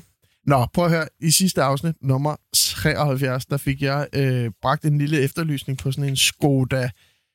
Og nu Det er vel Bliver det. eller Ja, en men nu, 130 hold kæft, hvor har vi fået skæld ud. Det var Nå. ikke en 1305, som jeg kom til at sige. Det er en 130S. Og prøv at inden den hedder ikke detaljerne, så, Speed, øh, og så øh, det her segment, det skal have noget fart på i dag. ja, det er Ja, godt. Og du blev ikke Øhm, reddet af os. Der var nej. ingen af os, der protesterede, vel? Fordi vi er ligeglade. Ja. Det er Prøv det. at Nu bliver, det nu handler bliver om- Skal jeg jeg fart meget mere sur. Ja. Hvad skal der på? Der skal fart på. Der skal Prøv fart. Det handler om at finde den her Skoda øh, fra filmen øh, Kampen om den røde ko. Og det var noget af en myretur, eller myretur, vi trådte ind i, fordi der er mange, der har en holdning om gamle Skoda, kan jeg så lige hilse at sige. Det er ikke en 100, 1305, whatever, det er en 130S. Øh, der blev bygget ni af dem i Danmark bare. Det er sådan en, man åbenbart har bygget om mange forskellige Altså, du har steder. simpelthen i Danmark bygget en åben Ja. variant af en Skoda Ja. 130. Og, det er en, Det viser jo også meget godt, øh, hvorfor Danmark aldrig er blevet til større bilbyggernation. og jeg har er. fået simpelthen så mange beskeder fra jer lytter, og det er virkelig fedt at prøve at finde hoved og hale det her. Men altså, øh, prikken over i øh, skummet på lavkagen, eller hvad man siger, det kom altså fra Christian Knudsen, der sendte en mail til os. Jeg vil lige læse op. Øh, hørte om sagen øh, omkring Skoda Filmbilen. Jeg står nu og kigger på nummerpladen til bilen. Kan I huske den nummerplade, vi snakker om? Ja, ja, ja, med ja. med Den, der har siddet på flere Ja. biler. Den kan vi så lige se her. Den hænger altså på mandens væg i hans garage. Hvad? Det Ja. er jo simpelthen den, den tegnede nummerplade Filmnummerplade. fra den filmbil. Ja. Er det ikke sjovt? Og prøv lige, hvis man lige skal have hele den her efterlysning, så skal man jo gå tilbage til Ja. og lytte til afsnit øh, 73 af Lige præcis. Mm. Men øh, jeg læser lige, hvad han skriver, yes. og så er der ligesom punktum for den her sag. Godt. Jeg står altså og kigger på nummerpladen til bilen, som hænger i mit værksted. Den er, eller var, lavet af krydsfiner, øh, og er den originale fra Skodaen fra filmen. Min ven Lars arbejdede på Skoda Import i Ørslev dengang i 80'erne, og hans onkel Helge også. Ham gad jeg også godt snakke med. Jeg har lige talt med Helge og Lars, og historien er som følger, og nu bliver den altså verificeret. Bilen blev specielt fremstillet i Tyskland af en ombygger. Helge kan desværre ikke huske hvem, det er heller ikke så vigtigt. Og skulle bruges til forhandler-events. Øh, blev den forbindelse sendt til Danmark, for at ligesom øh, komme ud til forhandleren. Filmselskabet får nys om bilen og laver en aftale om at lege den til optagelserne. Efter optagelserne kommer den til Ørslev, hvor der gøres et forsøg at få den synet og godkendt, men det kan ikke lykkes, for der er for mange konstruktive ændringer på bilen. Derfor så kan den ikke indregistreres i Danmark. Øhm, man opgiver det altså og sender bilen retur til Tyskland, og herfra der ved man altså desværre ikke, hvad der er sket med den. Og det giver meget... Øh, der er mange, der tipper os med, at den står i en privat samling i Østrig og i Ungarn, og det kan jo godt være, at den gør det. Faktum er bare, at de her Skodaer, de er åbenbart bygget øh, lokalt rigtig mange steder rundt omkring i Europa. Jeg synes, at det fede er her, at vi har så gode lyttere. Altså, Ja. at vi får lukket mange af de her at sager. nummerpladen hænger Ej, i Jeg synes bare, det er så fedt. Er fedt. Og jeg Altså- lægger selvfølgelig billedet af øh, nummerpladen op på vores sociale medier, og måske endda printer ud og sætter ud i vores nye studie. Jeg synes simpelthen, det er så fedt, at, og en meget fin krølle på øh, afslutningen på den her historie er, at den øh, nok står i et eller andet privat samling, et eller andet sted, men ikke er særlig unik. At den, men øh, øvrigt, næste lille krølle på halen i den her historie. Ej, det er meget sjovt, fordi Jonas. Ja. Jonas, som har malet pandaen for Anders, og Mm. lavet pandaen om, Mm, mm. sender også et billede af en panda, eller en øh, åben Skoda i hvid, som han malede for en måned siden, og han mener, det var den. Nej. Det er altså et endnu twist på Så historien. faktisk er den slet ikke lukket. Nej. den er så åben. Men hvis Jonas finder ud af, at det Ja, er nu går du lige i gang, altså. Du går da ikke. Men vil det sige, at vi lukker auktionsnyt for den her gang? Jamen, der, ja, det gør vi. Det bliver vi nødt til, fordi vi har ikke mere tid. Men jeg kunne snakke længere om det her. Det kan Der være, er at vi åbner den igen. den, den, den efterlysning der. Ej, Den skal du ikke tage nu. Nej, nej, Nej, men den tager Der vi kommer, næste der er to rigtig gode i pipeline Men men, så det kræver, en at Anders grund er til- tilbage. Så har jeg en grund til at lytte med i afsnit 75 af Bilklubben, som Ja, kommer ind. der lover jeg på en fantastisk Mm. efterlysning. Så er det tid til Gravs brevkasse. Du kan spørge om alt og få svar på noget. Ja. Og en af dem, der gerne vil have svar på noget, det er Simon Just Hansen. Han har et øh, spørgsmål i kategorien. Skal jeg sælge den? Jeg elsker hans henvendelse. Hej gutter. Tak for et fantastisk program. Jeg har et dilemma. Ejer en ejendomsmaler sæbekasse. En Mercedes R170 fra 97. Det er den Er det? første SLK. Okay. Den første SLK. Ja. Bilen har gået lidt for meget, og er desværre ikke i perfekt stand. Trænger nok til en omlakering. Men køreglæden i en SLK er fantastisk, og klart den bedste sammenlignet med lignende modeller, BMW Z3 og Audi TT. Øh, Siger han, okay. jeg overvejer at sælge bilen, men er i tvivl om, jeg kommer til at fortryde det om 20 år. Jeg drømmer også Skal vi bare svare på det? om at Skal vi gøre det nu? Nej, så siger vi bare, det Nej. ikke. alternativt skal vi høre spørgsmålet. ja, undskyld. Jeg drømmer også om at eje en ældre Mercedes R107 fra 70, eller en Opel GT fra 69, eller en Porsche 944, og tænker på at købe en af de tre for pengene fra salget af min SLK. Ja, der skulle stå Spørgsmålet... 70'erne, fordi den laves altså ikke i 70'erne. dem, så- Nå. Altså, Øh, nej, spørgsmål, Ja, undskyld. spørgsmålet, det er jo kraftedeme, altså... Vi er bare godt humør i dag. Undskyld. undskyld, Grav. Undskyld. Undskyld, morfar. Jeg er sikker på, at vores spørger er med på, at den ikke kun blev lavet et år. Ja, ja, ja. Jamen, det er Nå. fordi, du siger 70. Jamen, jeg læser spørgsmålet op, Ja, menneskebarn. ja, der skulle bare stå 70'erne. Spørgsmålet er, skal jeg beholde min SLK eller sælge og købe en SL350, en Opel GT eller en Porsche 944? Altså beholde SLK eller sælge og købe en Mercedes S-klasse fra 70'erne, en Opel GT eller en Porsche 944. Hvilken en af dem er den bedste investering målt på køreglæde og værdi over tid? Jeg vil jeg sige godt. følgende. Vil du åbne? Selv. Ja, selv det lort. Selv. selv, Ja, selv. skynd dig. Jeg vil gerne selv- åbne, ja. Nej, den er produceret. Jeg vil gerne åbne, Den er blevet ja. simpelthen Ja, produceret jeg vil gerne i... åbne. Nå. Lad lige grave Enten skal du spørge, eller også skal du bare afbryde. Altså, du kan ikke gøre gør begge dele. Begge dele. Må jeg altså, afbryde? Det, nej, må, vil du starte? Nå, godt nok. Ej, jeg, jeg, altså, jeg vil sige selv. Mm. En, en SLK, det bliver jo også en klassiker en dag, men det der tag, det er kompliceret shit. En R107, den er så meget mere charmerende. Det, man skal være med på, det er, at du går fra noget ny, ret brød, stram køreglæde, altså en bil, der kører ret tæt på ny, hvis den ellers er i nogenlunde øh, stand. Det, det tænker jeg, den er, selvom den har kørt lidt for meget. Øh, til noget, som er lidt mere løst i koderne. Gammeldags, øh, klassisk køreglæde. Den, der vil levere mest på sådan en stram køreglæde, det er jo Porsche 944. Og det, hvis det er det, man vil have, hvis det er det, den kombi, så synes jeg egentlig, man skal vælge 944'en. Jeg kan høre, at han er en Mercedes-mand, og, og for mig så vil det kalde mere på, øh, på R107'eren. Det vil jeg sige. Så jeg vil i hvert fald sælge, og så vil jeg køre først en 944 og så en R107. De stiger formentlig begge to i værdi. R107 er vel godt i gang, hvis det man vælger den rigtige. NP, og hermed giver jeg ordet til dig. Kan vi ikke lige starte med at eliminere den der Opel GT, den der wannabe Corvette der? Den har jeg aldrig haft fidus til. Øh, den tror jeg heller ikke. Den skulle afsted i pris for mange år siden. Det er den ikke rigtig. Nej. Det er en kadet Øh, så i er vi løbetøj. tilbage med 944, 350. Altså, jeg tror, jeg køreglædemæssigt, så er det 944. Men SL'eren har jo det der party trick med, at den kan åbne taget. Og det er altså også ret fedt, ikke? Man kan Øh, sige, at 944 har et stort soltag. Ja. Som du bare kan lige med hensyn til SLK'eren. Hvis den er allerede nu er i dårlig stand, ikke?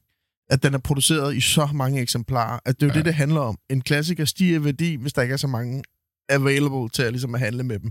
Pagoden var, Eller er vanvittigt kostbar, fordi at der ikke er lavet særlig mange. Ja. Ja. 107'eren, der har man jo 10-doblet produktionstallet, 20-doblet produktionstallet. Det vil sige, det har taget rigtig lang tid. En SL 107 skal være lav kilometer og i vanvittig god stand for at blive meget værdifuld. Ellers ligger den på de der 100, 150, 200.000 flat. Øh, vel det samme som en 944, kunne jeg forestille mig. Så hvis Ja. det her skal stige i værdi, og det er lige meget hvilken bil det er, så skal det altså være noget, der er lidt unikt. En indtræk, der er anderledes, noget Men, originalitet. men nu skulle han jo også bare lige vide, om han skal sælge eller beholde sin SLK først. Ej, jeg vil sælge den SLK der. Og hvad vil du så anbefale af de tre biler? Og jeg vil faktisk anbefale 944.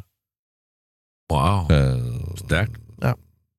Det Men jeg vil sige, Jeg tror, det er den, altså, jeg er gladest for, fordi ja. Han kan godt lide det med, Ja, hvordan det minder den, lidt- den kører, ikke? Ja. lille smule om Men hinanden. jeg tror, vi er rimelig enige, fordi jeg vil også klart sige uh, selv den der SLK. Altså, det kan slet ikke betale sig at gå i gang med at omlakere på sådan noget der, fordi hvis den, hvis den allerede er dårlig, jeg er ikke sikker på, at han får pengene hjem for at stå og renovere på, på en SLK. Jeg tror faktisk også, det kan ende med at blive ret dyrt, hvis der så begynder at være noget teknik i stykker på den.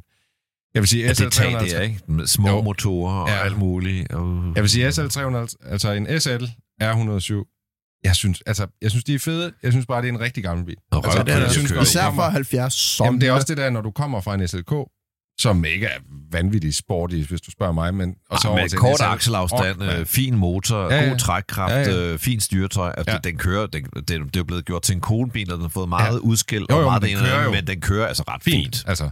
Men den er Men en stand. SL 350, den kører altså som en gammel. Ja, det er det gamle. Jeg Ja, vil ja. sige, hvis du går op... Jeg har jo en 560 SL, øh, som er en 87. Næsten det sidste produktionsår af den.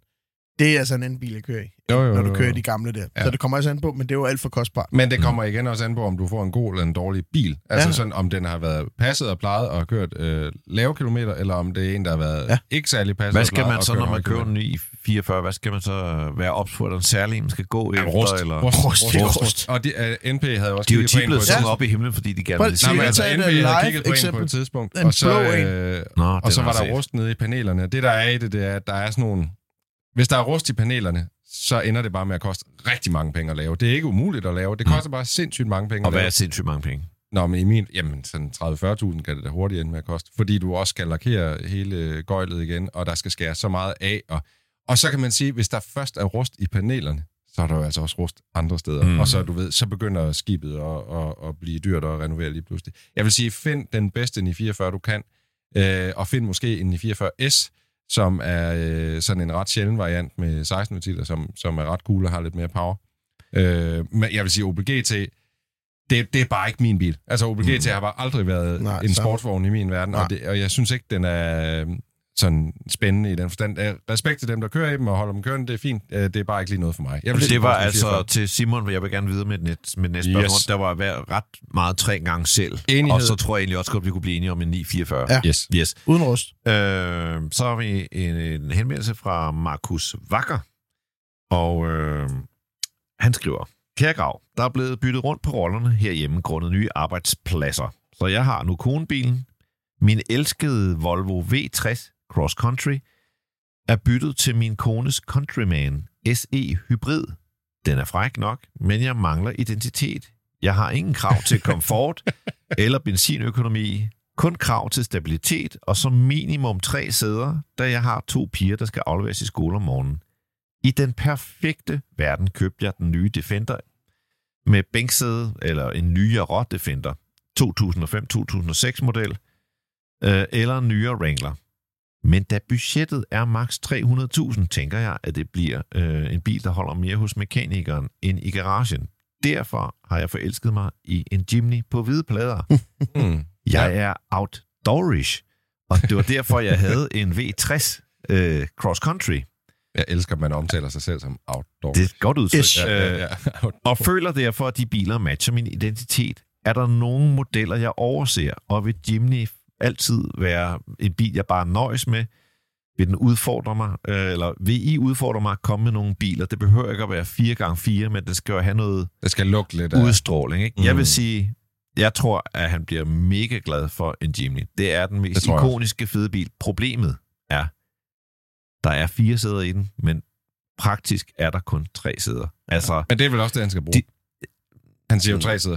Ja, To børn, men en du sidder så ringe bag i, og det, altså, Åh, ja, men til børn. ja, ja, men børn vokser. Ja, Øh, desværre. jeg, vil, jeg, nu ved jeg ikke, hvor gamle de der piger er, men, men hvis de bare på den mindste måde er ved at vokse ud af den Jimny, så, så lad være. Men jeg ellers sige en- sådan, ellers jeg synes, en fed bil. er meget cool.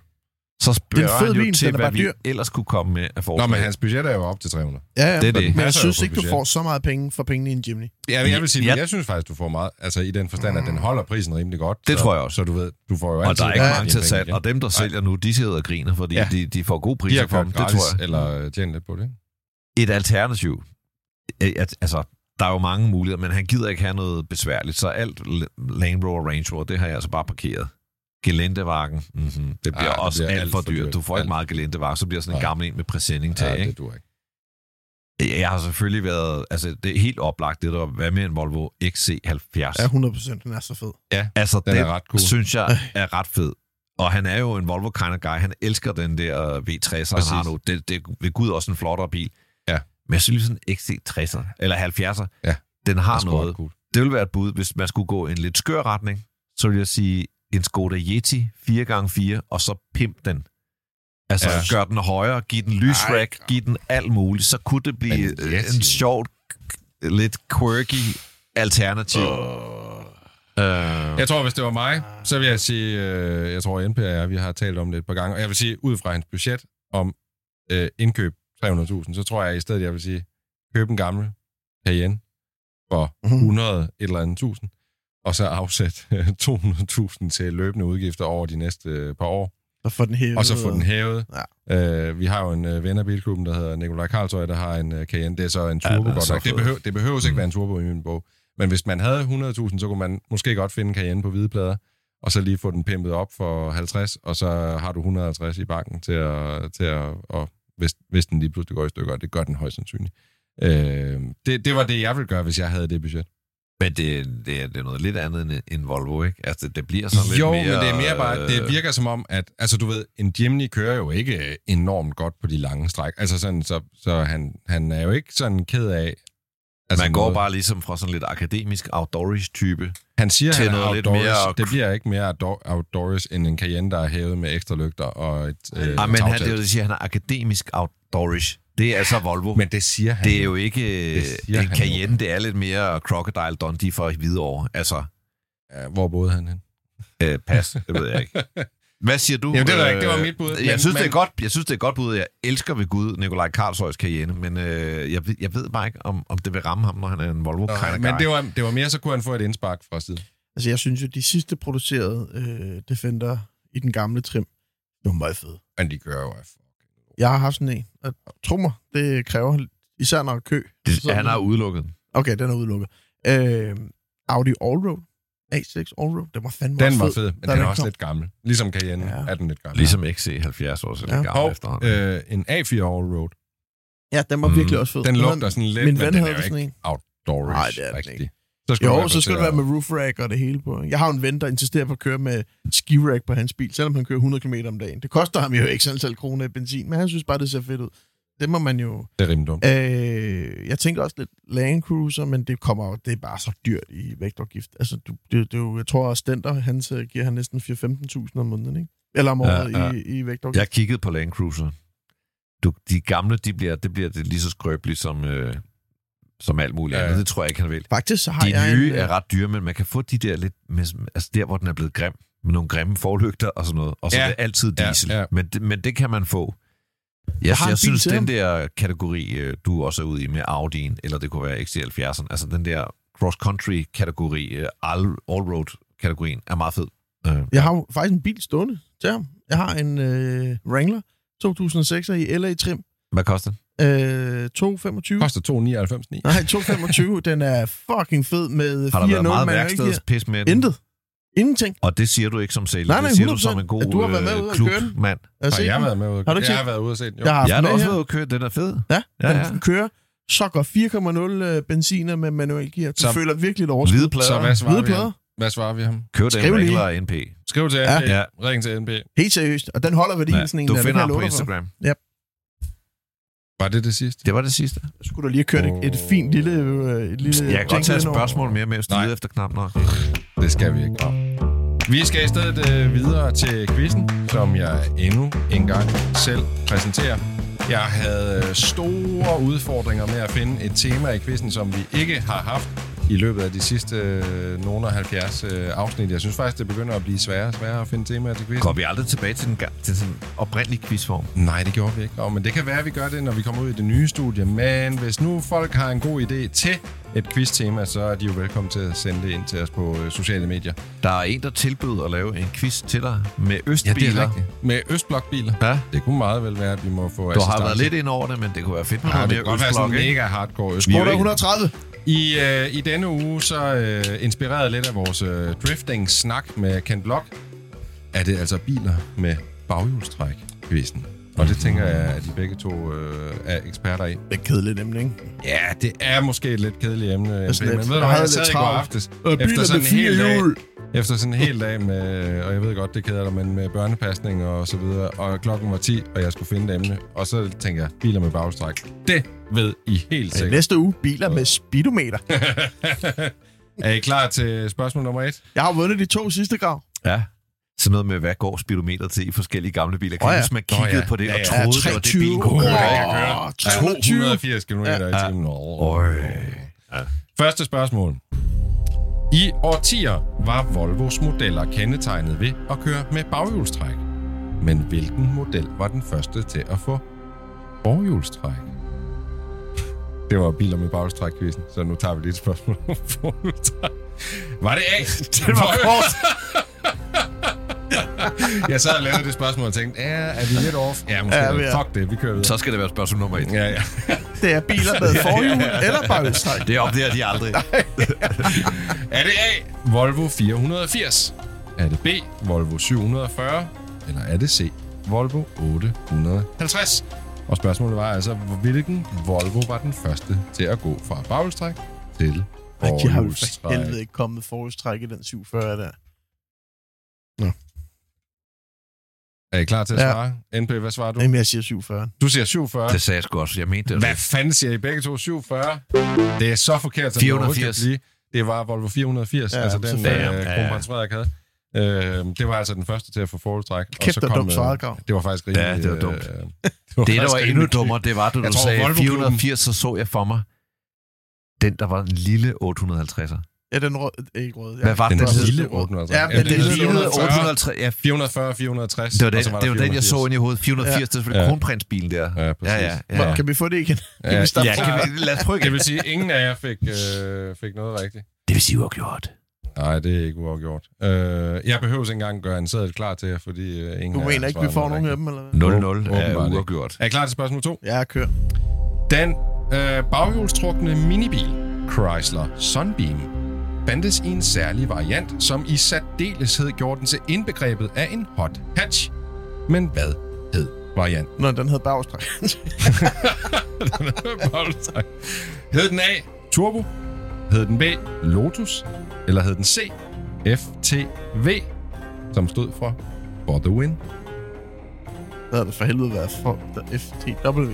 Det er så også FTW. Hvor lige de første, nu bliver jeg helt distraheret. Lotus og... Turbo Nå, er Turbo. svarmulighed A. Lotus er svarmulighed B. Og bilen var en Chrysler Sunbeam. Kan I huske den? Nej, men Åh, oh, du kan vel godt huske den. Jeg Ja, kan det- også godt huske den. jeg siger Lotus. Du siger Lotus. Det gør er du også. Ja, ja. Så, Det er rigtigt. ah, havde de et samarbejde med Lotus? Øh, ja. De synes Så- bare, det var et fedt navn. De, blomst. den fik en Lotus motor, Ja. og så baghjulstræk i sådan en lille øh, Peugeot 205-agtig bil. Ikke? Øh, jeg har prøvet en en gang, og den kørte altså vanvittigt. Altså, i er samme, vanvittig fed hvad var det for en, vi så over hos uh? Det var jo en Shogun. Ja, det var sådan lidt eller sådan en øh, lille Shogun gøjlerbil der.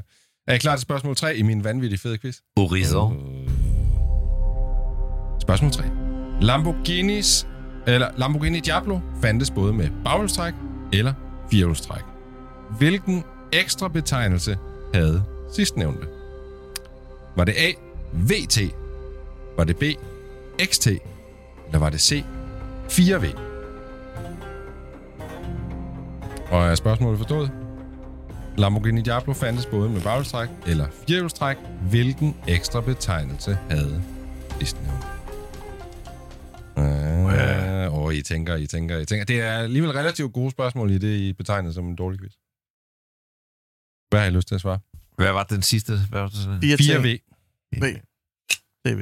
Det er den, han har taget. Hvad siger du, Grav? Du siger A, Øh, Stop VT. Du det siger. A, VT. Det er fuldstændig korrekt. Det hed jo altså en Diablo VT. Og der kommer et bonusspørgsmål. I kan tjene øh, et points. One points for this uh, bonus question. Aha. Hvad står VT for?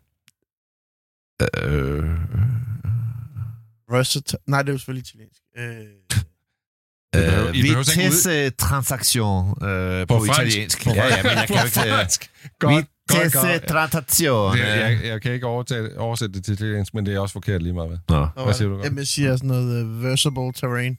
Øh, det står for øh, Viscous Traction. Øh, der var ingen af jer, der fik øh, svar på bonusspørgsmålet. Så vi går videre til spørgsmål nummer 4. BMW i3 er en elektrisk og baghjulstrukket bil, men hvor brede er dens bagdæk som standard? Er de A 135 mm, er de B 145 mm, eller er de C 155 mm? Det ved jeg ikke om. Kan vi komme ud i det? Se, kom der. Nu kommer der en, der lægger sig i front. Hvad svarer du, Grav? Du svarer 135 Ja. mm, og NP, du svarer 155 mm. Det var 155 mm. NP, du får et ekstra point. Ja, han, han, der er altid Grav, lige 135 lidt start, det er og så går han i meget. C. Så går han i uh, max. Det er det bare. Nå, næste spørgsmål. En Ferrari FF er udstyret med speciel teknik, når det kommer til, hvilke hjul den trækker på. I hvilke gear trækker den udelukkende på baghjulen? Er det A fra første til tredje gear? Er det B fra tredje til femte gear?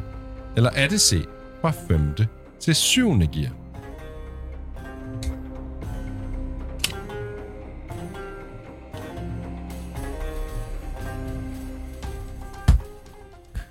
Er I klar til at svare? Se begge to. I siger fra 5. til 7. gear? Mm. Ja. Det er fuldstændig korrekt. Øh, I får et point hver. Og vi går videre til spørgsmål nummer 6.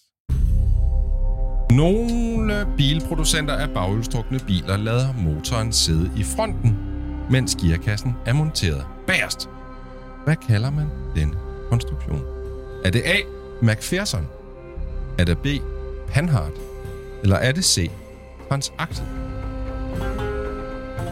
Og det er altså betegnelsen for konstruktionen, hvor motoren ligger i front, og gearkassen ligger bagerst i bilen.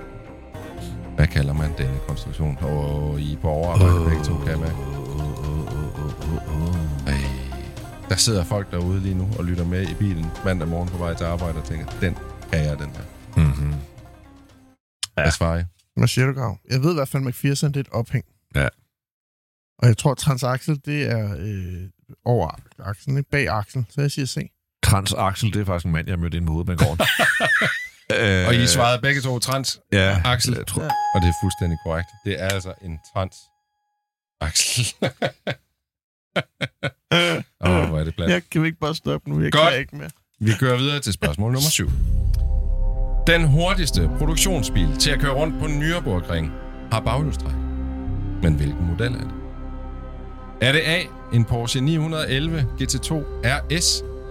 Er det B, en Lamborghini Aventador SVJ? Eller er det C, en Mercedes AMG GT Black Ship? Og den står stille på NP herovre. Der sker ikke noget. Men hvad er du i tvivl om? er det overall? Altså, det er ikke bare kategori, det er ligesom... Det er, for, det er i klassen af produktionsbiler. Altså biler, der er produktion. Det, det er ikke den- det er ikke slået hele tiden. Jo, men der er jo alle de her forskellige klasser. Der er jo en klasse for forholdstrukne, og en for produktionsbiler, en for prototyper, en for racerbiler, en for alt muligt. Det her, det er produktionsbiler. Ja. Og den første, det var en Porsche. Porsche 911 GT2 RS, Aha. Mhm. Aha. og så en Lamborghini Aventador SVJ, Jamen, og så, så en Mercedes AMG GT Kom så. Black Series. Grav, hvad svarer du? Det er nu, det er nu, det er nu. Hvad siger du? Mercedes. AMG GT Black? Mm. NP, hvad svarer du? øh, Du Porsche. siger Porsche 911.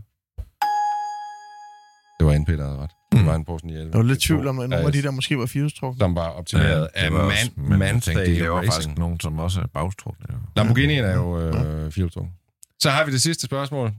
Vil I lave kvild og dobbelt, så Nej, han kan nå at vinde? nej, nu stopper Nå, vi. så Grav, Giv mig du, nu du, den du kan ikke nå at vinde. Nej. Men det her det er altså spørgsmål 8 i den sværeste quiz om biler med bagstræk og alt, hvad der ellers har noget at gøre med træk på din hjul. Bring it on. Hvilken teknisk del mangler en Porsche 911 i forhold til de fleste andre baghjulstrækkere? Er det A, en balanceaksel? Er det B, en kardangaksel? Eller er det C, en trækaksel? Jeg kan godt lide, at du har lukket øjnene NB og sidder og visualiserer dig sådan svaret. Hvordan ser en balanceaksel ud i din vand? Dyr. Hvad svarer I? Jeg kan sgu ikke forestille mig, at man kan køre uden en, en uh, trækaksel, så jeg tænker en B. Jeg ved ikke, hvad det var. Du siger, en, øh, du siger øh, B, det er kardangaksel, ja. Ja. og C, det er en trækaksel. Ja. Hvad svarer du så? B. B, kardangaksel? Ja. Men ikke en trækaksel? Nej. Hvad svarer du? Ja. Gør noget. Jeg sagde også B. Du sagde også kardangaksel. Det er fuldstændig korrekt. I får begge to one point. Det er selvfølgelig en kardangaksel. Det kører en Porsche 911. Det gav lige 7 altså point ud af med. 8. Det tror jeg nok. Jeg vil sige, uh, NP, du fik uh, 7 point. Uh, Grav, du fik 5 Ud af point. ni. Og det her, det var altså afsnit, uh, hvor mange? Nogen 70? 73? 74? Ej, det er mange. nummer 74. Næste gang er nummer 75. Og nu kan jeg se, at Breinholt har lige skrevet, at han havde faktisk ikke lige så meget på hjertet den her gang. Så jeg tænker, at, øh, at vi mødes alle fire næste gang i det nye studie. Og så Ej, bliver vi det bliver vildt. rigtig, rigtig, rigtig god gast. Tusind tak, fordi I lyttede med derude alle sammen. Er der nogen af jer, der har nogle bevingede ord til sidst? Mm, Gå ind på bilklubbenpodcast.dk og køb dine julegaver. præcis. Du lytter til Bilklubben. Er du... Nå, forresten, Peter? Ja? Har du egentlig styr på din bilforsikring? Det har jeg fået nu. Og Victor, hvad med dig? Jo, der er meget godt styr på det. Okay, jamen øh, til alle andre, der lytter med, og jer fire såkaldte bileksperter, så må jeg altså bare lige anbefale, at I tjekker GF Forsikring ud på deres hjemmeside. Og ja, det her det er en skør reklame. Men hvordan skulle jeg ellers have flettet det ind her? Så ja, jeg synes jo bare, at GF Forsikring, det holder hele vejen. Og ja, du lytter til Bilklubben.